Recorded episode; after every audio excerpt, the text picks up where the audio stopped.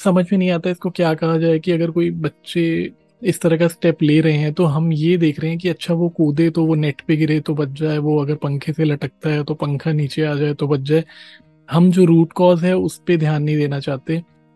अजब स्कूल है ये ज़िंदगी का, जहाँ उस्ताद का भी इम्तिहान हो। और ये लिखा है सैयद सरोश आसिफ जी ने, कितनी मेहनत से पढ़ाते हैं हमारे उस्ताद, हमको हर इल्म सिखाते हैं हमारे उस्ताद। तोड़ देते हैं, तोड़ देते हैं जहालत के अंधेरों का तिलिस्म। तोड़ देते हैं जहालत के अंधेरों का तिलिस्म। इल्म की शम जलाते हैं हमारे उस्ताद। शागिर्द जब उस्ताद से अच्छा शेर कहने लगे, उस्ताद की खुशी का फिर ठिकाना नहीं रहता। नमस्कार, आप सुन रहे हैं द क्रिएटिव ज़िंदगी podcast with me Gaurav Sinha.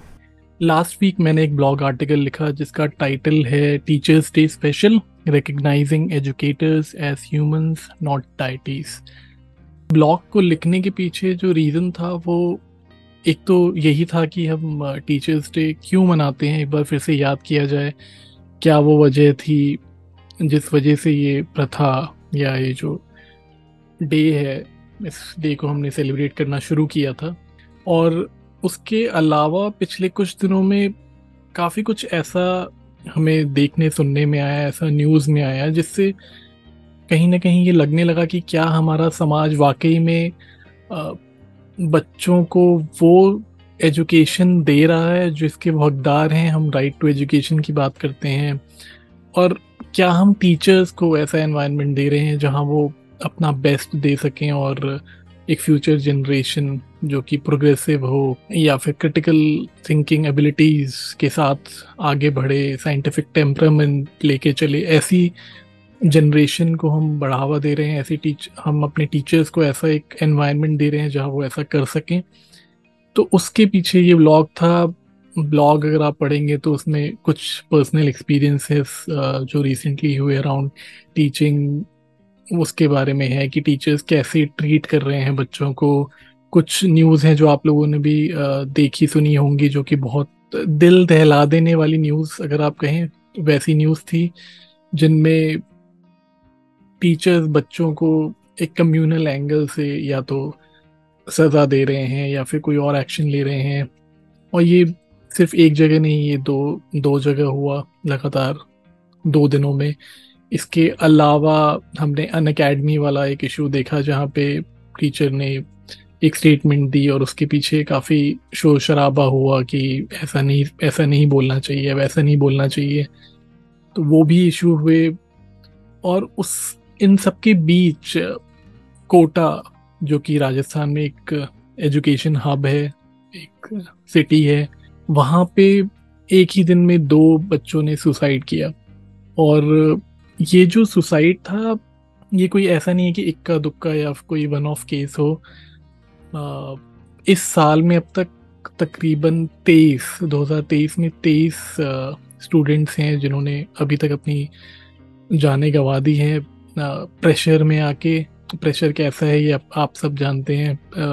वो बताने की ज़रूरत नहीं है हम सब पढ़ रहे हैं उसके बारे में और ये कुछ ये सिर्फ़ ये कुछ हाल की घटना नहीं है ये काफ़ी सालों से चला आ रहा है।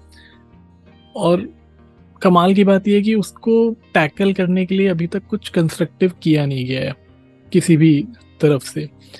तो और जो दो, जो स्टेप लिए गए रिसेंटली वो ऐसा था कि जैसे मतलब उनके बारे में क्या बोले, वो समझ में नहीं आता वो स्टेप थे या या वो मज़ाक था।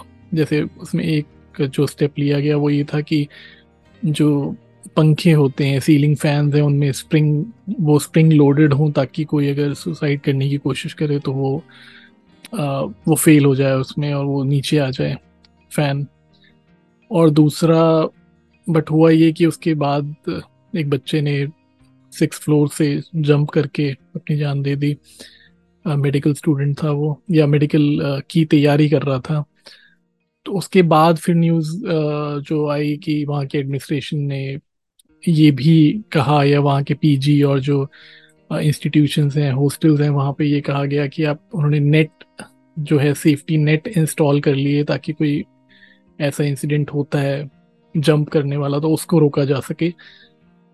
तो हम ये मतलब समझ में नहीं आता इसको क्या कहा जाए कि अगर कोई बच्चे इस तरह का स्टेप ले रहे हैं तो हम ये देख रहे हैं कि अच्छा वो कूदे तो वो नेट पे गिरे तो बच जाए, वो अगर पंखे से लटकता है तो पंखा नीचे आ जाए तो बच जाए। हम जो रूट कॉज है, उस पर ध्यान नहीं देना चाहते। जबकि जो एक्सपर्ट हैं, वो काफ़ी टाइम से बोले जा रहे हैं कि देखिए चौदह पंद्रह साल की उम्र है, उसमें बहुत प्रेशर होता है और बच्चे वैसा प्रेशर नहीं ले सकते। तो उस एज लिमिट को मतलब एक एज लिमिट फिक्स करनी होगी कि इससे कम है तो कोटा में प्रिपरेशन के लिए वहाँ पे ना जाएँ या फिर एक कुछ इस तरह से कुछ ऐसा कुछ किया जाए जिससे जो नाइन्थ टेंथ में या उससे भी पहले बच्चे चले जाते हैं। मतलब नाइन्थ क्लास से या मेडिकल की प्रिपरेशन के लिए चार साल पाँच साल देने के लिए अपने माँ बाप को छोड़ के बच्चे जा रहे हैं वहाँ पे रह रहे हैं और क्या सक्सेस रेट है कितनी सीट्स हैं उससे क्या प्रेशर है वो अलग ही चीज़ है। बट सबसे पहला स्टेप ये है कि क्या वो उस एज में आ, वैसा प्रेशर झेलने के लायक भी हैं। तो एक सजेशन ये है कि एक एज बार होनी चाहिए एक, एक एज मिनिमम एज लिमिट होनी चाहिए एडमिशन के लिए। और उसके अलावा भी जो एनवायरनमेंट होता है किस तरह का प्रेशर टीचर्स डालते हैं पढ़ाते वक्त या कितने टीचर्स उनको प्रेशर लेस करते हैं कि नहीं उसको आप इजीली लीजिए पढ़ाई को इतना कोई प्रेशर मत लीजिए कैसा एनवायरनमेंट है। और जैसा कि मतलब मैंने अपने ब्लॉग में भी ये लिखा कोटा फैक्ट्री के बारे में कि हम उसको फैक्ट्री क्यों बोल रहे हैं उस जगह को? तो एजुकेशन को हम कहाँ से कहाँ ले आए हैं? जस्ट बिकॉज़ पिछले कुछ दशकों में मैं कहूँगा कि हमने एजुकेशन को एक बिज़नेस मॉडल बना के रख दिया एजुकेशन का। तो वो जैसे हम एक हेल्थ को भी हमने बिज़नेस मॉडल बना रखा है और जब बिज़नेस कोई एंगल आ जाता है, उसका सोल पर्पस यही होता है कि प्रॉफिट कैसे कमाया जाए। तो वहाँ पे सब कुछ उसी एंगल पे होता है कि प्रॉफिट हो रहा है तो ठीक है, नहीं हो रहा तो उसका कोई यूज़ नहीं है। जबकि एजुकेशन ऐसी चीज़ है जो कि प्रॉफिट के एंगल से नहीं देखा जाना चाहिए कि ये वेलफेयर या फिर एक सोशल नीड है हमारी कंट्री की या फिर सोसाइटी की। जैसे जैसे हम एजुकेटेड होते जाएँगे लिटरेसी बढ़ती जाएगी, जो और समस्याएँ होती हैं एक्स वाई जी वो अपने आप कम होती जाएँगी।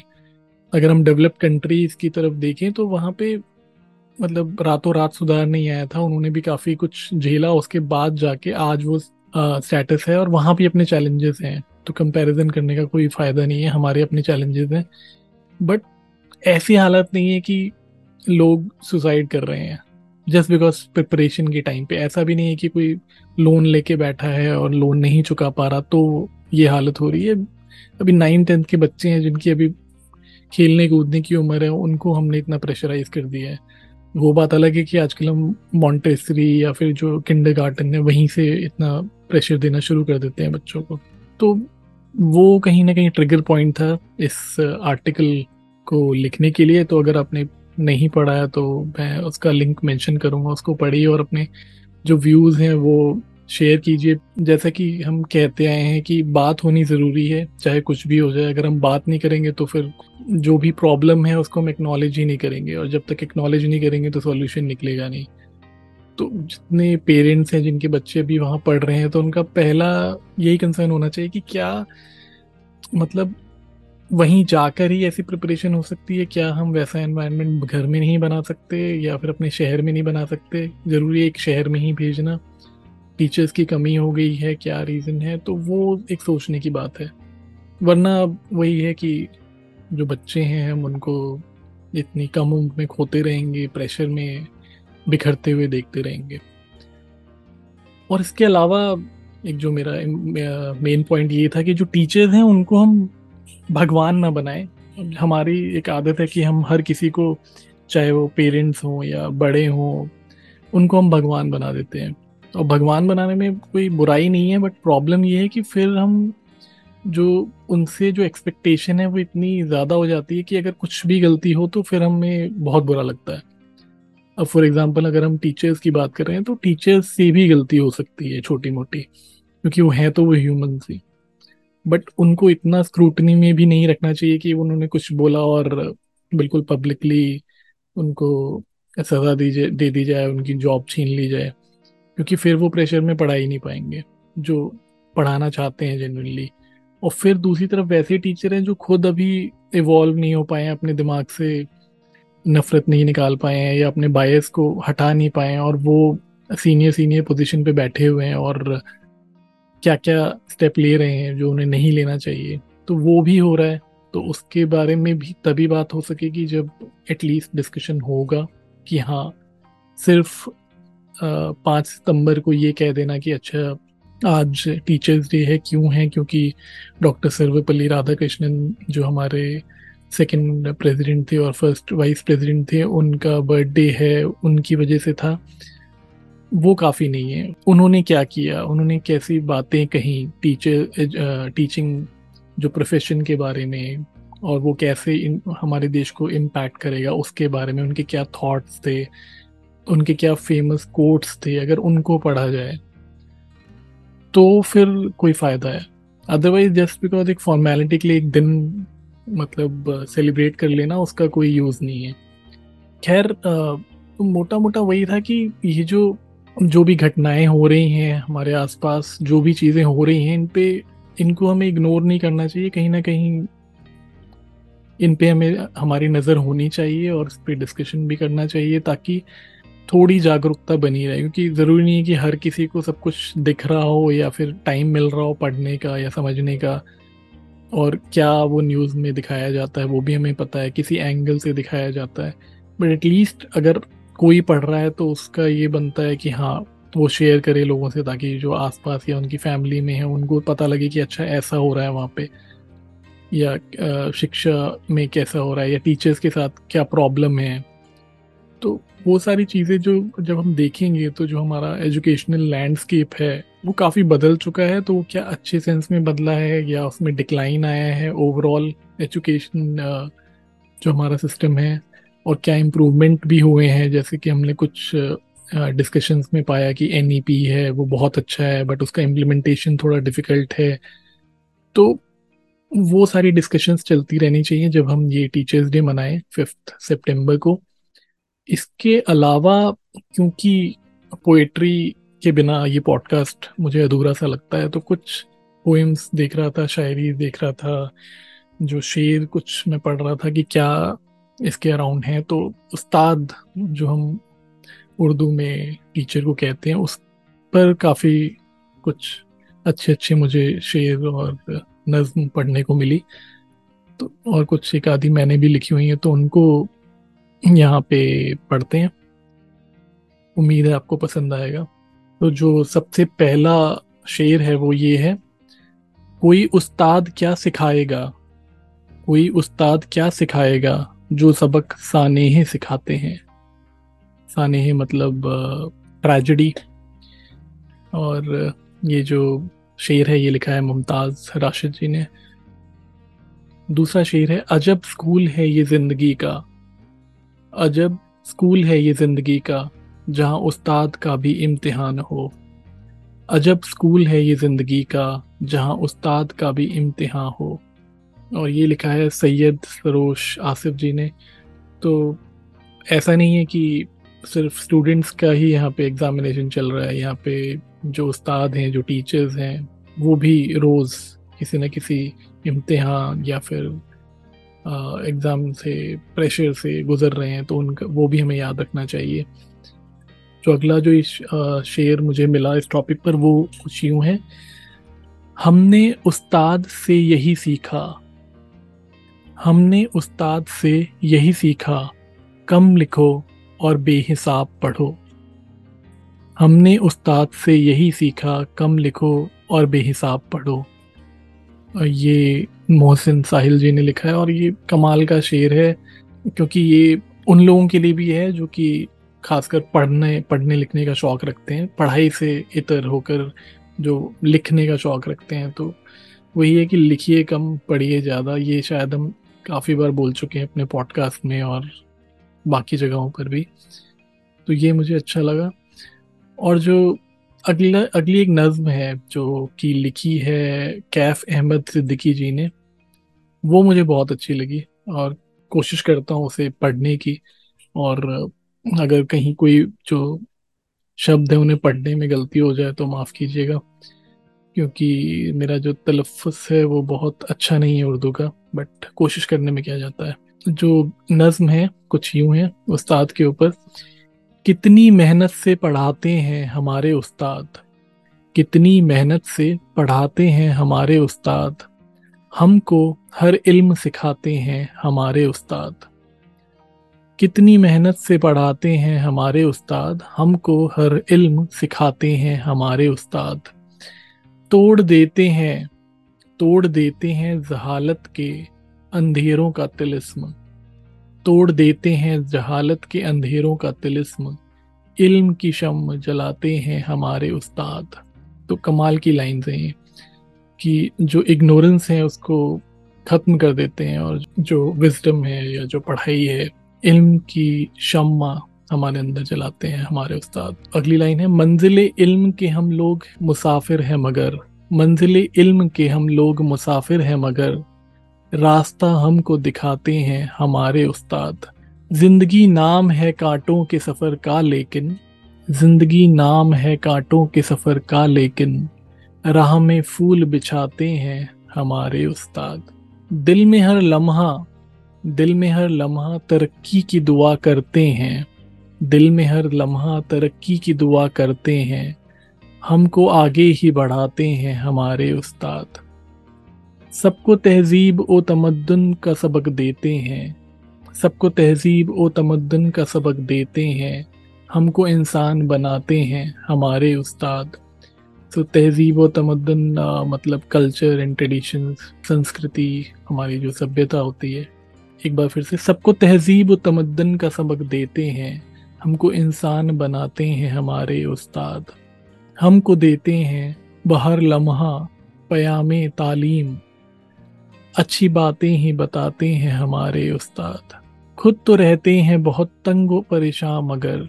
खुद तो रहते हैं बहुत तंग व परेशान मगर। दौलत इल्म लुटाते हैं हमारे उस्ताद। तो इल्म से बढ़कर कोई दौलत नहीं है, वो हमारे ऊपर हमारे टीचर्स लुटाते हैं। हम पे लाजिम है कि हम लोग करें उनका अदब। हम पे लाजिम है कि हम लोग करें उनका अदब। किस मोहब्बत से बढ़ाते हैं हमारे उस्ताद? तो ये लाइनें लिखी हैं कैफ अहमद सिद्दीकी साहब ने और बहुत ही लाजवाब नज्म है उस्ताद पर टीचर्स पर। ये हमारा, ये जैसा कि लाइन लास्ट में इन्होंने लिखा है, हम पे लाजिम है कि हम लोग करें उनका अदब, किस मोहब्बत से बढ़ाते हैं हमारे उस्ताद? तो जिस मोहब्बत से हमें पढ़ाते हैं, हमें आगे बढ़ाते हैं उस्ताद तो उस तो ये ज़रूरी है कि हम उनका अदब करें।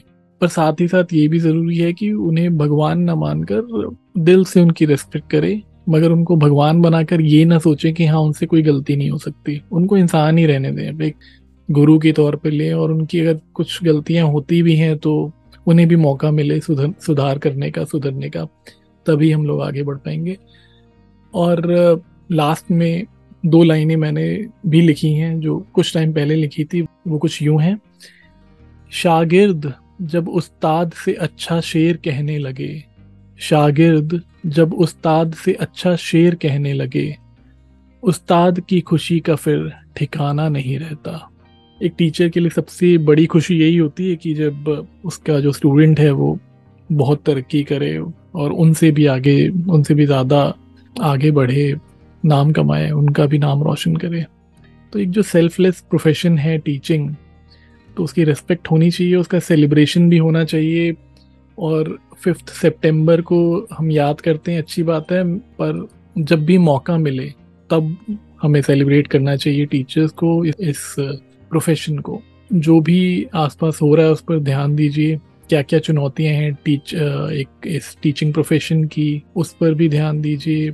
और सबसे पहले जो हम बात कर सकते हैं, वो यही है कि जो भी इस तरह की बातें हो रही हैं आसपास, उस, उन घटनाओं पर अपना ध्यान दें और उस पर बातचीत करें, गुफ्तगु करें, उससे हम उससे निकालें कुछ तरीका बढ़िया करने का। और साथ दें टीचर्स का ऐसा भी होता रहता है कि बहुत से टीचर्स हैं जो टाइम टाइम पे उनको दिक्कतें हैं तो आवाज़, वो आवाज़ उठाते हैं, उनकी आवाज़ कहीं पे सुनाई नहीं देती है, जैसा कि हर फ़ील्ड में होता रहता है। तो अगर ऐसा कहीं आपको दिखे तो उनकी आवाज़ बनिए आप। साथ उनका दीजिए, ताकि वो भी जो हमारी जनरेशन के है, आने वाली, उसको और अच्छी एजुकेशन दे पाए। तो ये कुछ थॉट्स थे जो मैं शेयर करना चाहता था, और उम्मीद है आपको कुछ चीज़ें इनमें से ठीक लगी हों।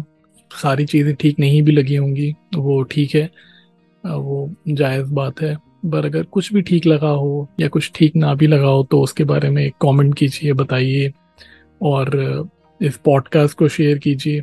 और इसके अलावा कोई अगर आपका सजेशन हो आ, किसी टॉपिक के बारे में या फिर पॉडकास्ट में क्या इंक्लूड करना चाहिए वो भी आप बताइए ताकि हम और इसको बेहतर बना सकें।